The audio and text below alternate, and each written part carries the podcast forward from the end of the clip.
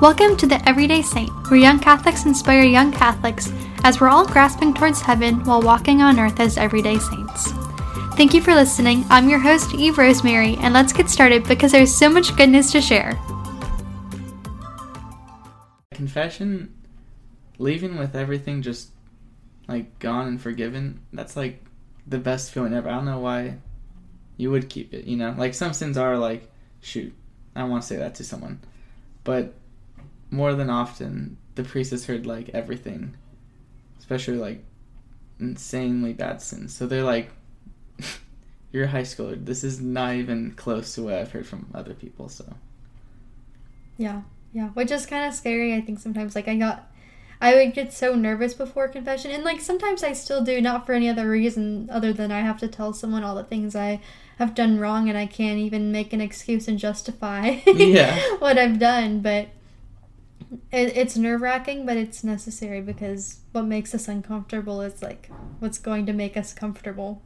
Yeah, like confession's the one time when you're actually because you have to say it to someone, you're not like getting nervous, and that's like a sign that you know you weren't supposed to do some things, and you're kind of reflecting on like almost everything you've done up until that point, like from your last confession, or even if you haven't gone before and I actually th- I do like that because you're rethinking like, okay, man, I did that a lot of times, or man, like why did I keep messing up with this? Like, it kind of helps you be like, okay, I'm definitely gonna try harder because should not do that as much. Should definitely like be better at this. Should definitely like whatever, like whatever whatever you're struggling with.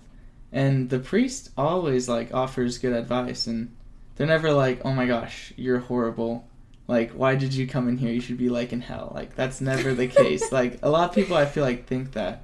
But confession is just such a beautiful gift god gave us to just like be forgiven atone for our sins but at the same time try doing it better. And us admitting that like yeah we're not perfect but god knows that and he's helping us along the way. Yeah definitely. I remember my first reconciliation like very first one I walked into the little confession room and I said something about how I got mad at my parents. And the priest goes, Ooh. And I was like, terrified. like, oh no, like And then I never wanted to go back because the priest made that reaction. Shoot. And I mean it didn't last long. I'm okay now. That's good.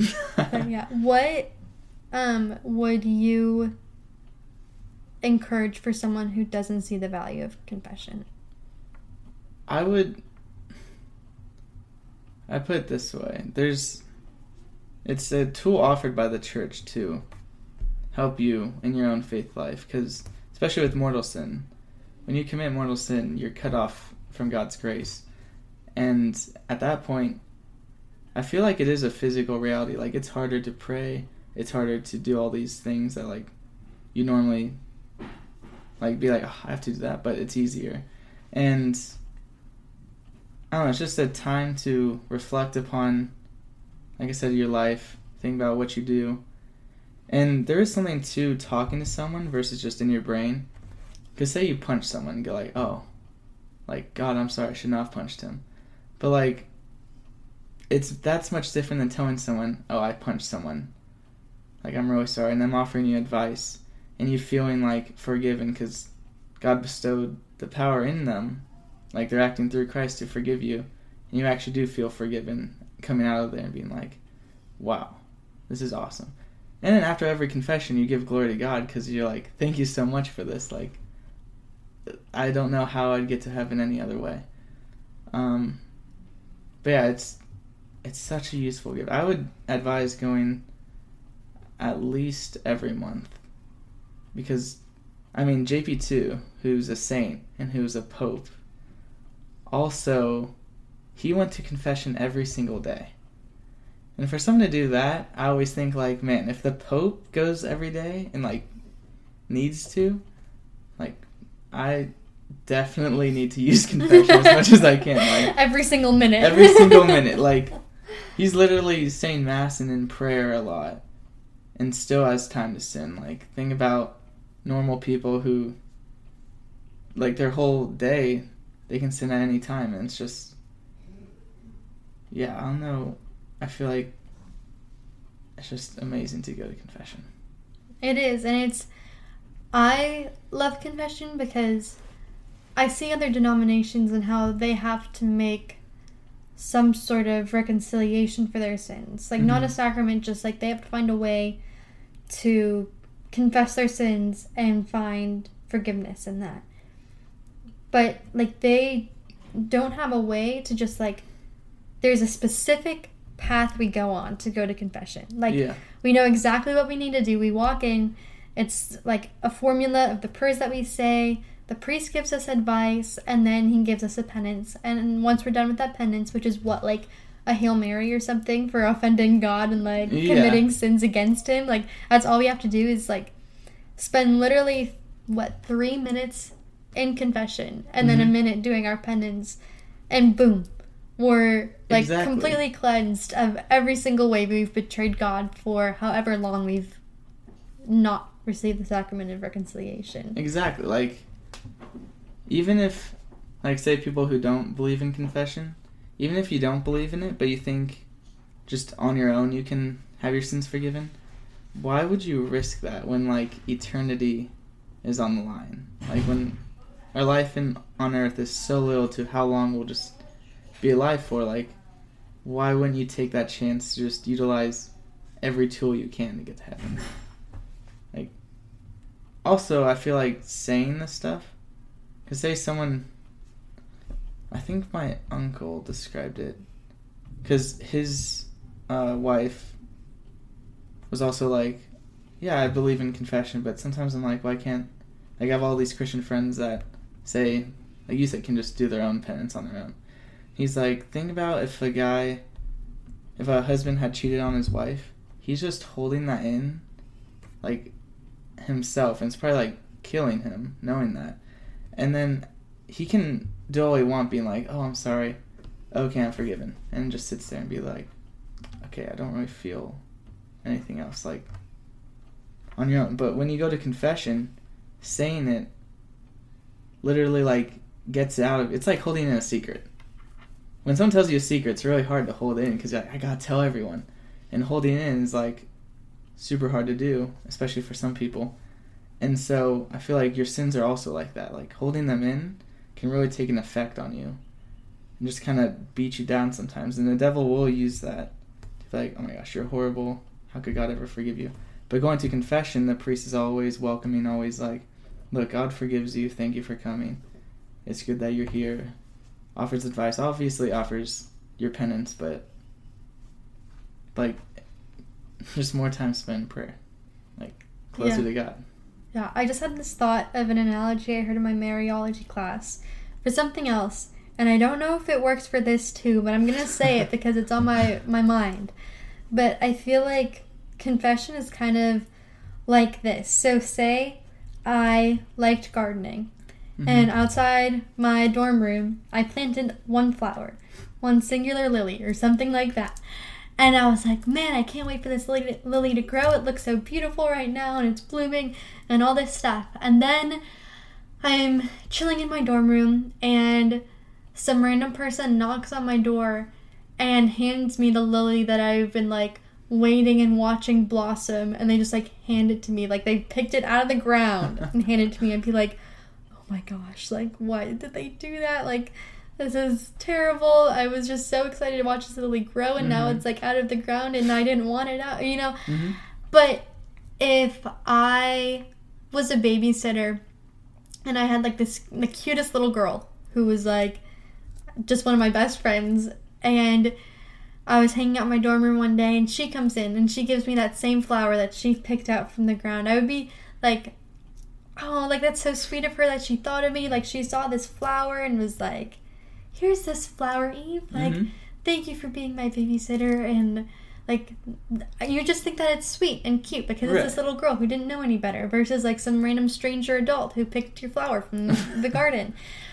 And i think in some ways maybe reconciliation is similar that if it's just kind of on our own accord it's like we're the random stranger giving god this flower that he was like waiting to facilitate and grow but when we go to confession, the priest acts in the person of Christ. So now it's not just you bringing God this flower, it's like Jesus bringing that flower along with you and presenting it to God and being like, please forgive me of my sins. Like, here's what I'm doing to ask for forgiveness for what I've done, and I'm sorry that I've hurt you, and this is all that I have to offer you, but this is what I can give you, and like presenting that to Him instead. Yeah, right. I like that analogy. Thank you. Yeah. Yeah, and it's it's just so much easier in a way that we have a system. Like, because otherwise we'd just be sitting there like wondering, like, am I really forgiven? Yeah, like and- that that doubt can just kind of eat away at you over time and yeah. Yeah, I heard. And, I mean, oh, sorry. no, you Sorry, go. no, you go first. Okay. And Jesus literally said in the Bible, before he ascended into heaven, he was like, he gave the power to the apostles for them to forgive sins. And there's a reason he did this. He wasn't just like, guys, you can forgive sins, but at the same time, everyone else can just forgive sins in their head that they did. He literally like gave them like, look, whatever you loose on earth is loose in heaven. Whatever you keep, or I forget the actual word, like whatever you, oh, whatever you bound on earth is bound in heaven. And looking at that, it's like again, okay, this is the right way to do it. Like literally, Jesus said in the Bible, "Give the power to the apostles." Like I want to be forgiven the perfect way. So Yeah, I heard this um, story once of a saint. I can't remember his name, but he struggled with alcohol abuse like his entire life. He had this conversion, still struggled with it, just couldn't get rid of it, and there was only one parish like near him. And this, you know, was way back when he couldn't go and travel to another parish. Like he just had to go to that church. right, And the priest there, after hearing his confession so many times and him confessing the same sin, was like, You can't come back to confession until that sin is gone. dang, And like refused to offer him the sacrament even though he was in a state of mortal sin. yeah, So because he was in a state of mortal sin, one, he couldn't be forgiven of his sins because the priest wouldn't let him.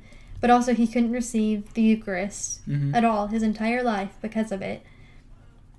And this saint knew that the only way that he could go to heaven because of the sin was if he was martyred. So he would pray that he would be martyred someday because he couldn't go like that's how important the sacrament of confession was that yeah, he would rather be martyred than live the life that he was living without the sacrament of confession. And so his prayers eventually got answered that he was a martyr. And so, I mean, obviously, he's like a, a canonized saint. So he's in heaven, um, even though he struggled with this sin his entire life, but still died a martyr's death, was, you know, reconciled for his sins. And like, he obviously had sorrow in his heart, but hmm he needed to go to confession to be forgiven of that sin no matter how sorrowful he was that sacrament was established by jesus and it like made very evident in the bible that we need this and it's incredible to me that he even like still kept the faith in that and still was like god i love you so much that i know i can't receive the sacrament but i'm willing to die for your sake so that i can be with you one day yeah, that's crazy. I kind of want to research that after here. I know such a I, cool story. I know where i found it it was on the um hallow app Okay, like the meditation Mm. ca- Catholic meditation app. They have saint stories on there, which Mm, I've okay, listened to a couple of them as I'm like walking. it's been good. yeah. All right. Well, before we conclude the podcast, what is one message that you want to share with the world? Oh dang. Uh, I don't know. With all that's going on today, I feel like it's even more important to stay close to your faith, uh, pray even more, be devoted even more, uh, because we're in a time now that all of our beliefs are under attack, and if you're not strong enough, you're just gonna either fall or get swept away with everything else.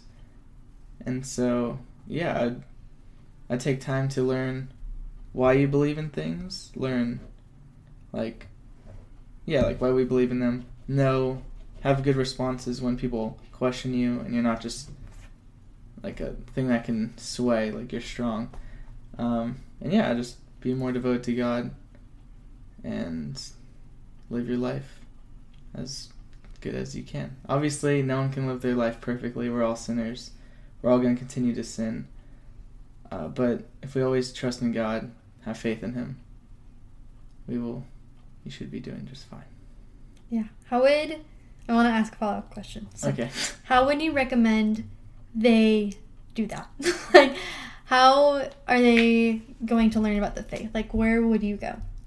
I would first go to the Catechism, um, which, if people don't know what that is, it's basically the Catholic Church's uh, like encyclopedia almost of everything, like what they believe. For instance, uh, abortions in there, like why we believe in the sanctity of life, why certain stuff is bad, why contraception is bad, all that stuff.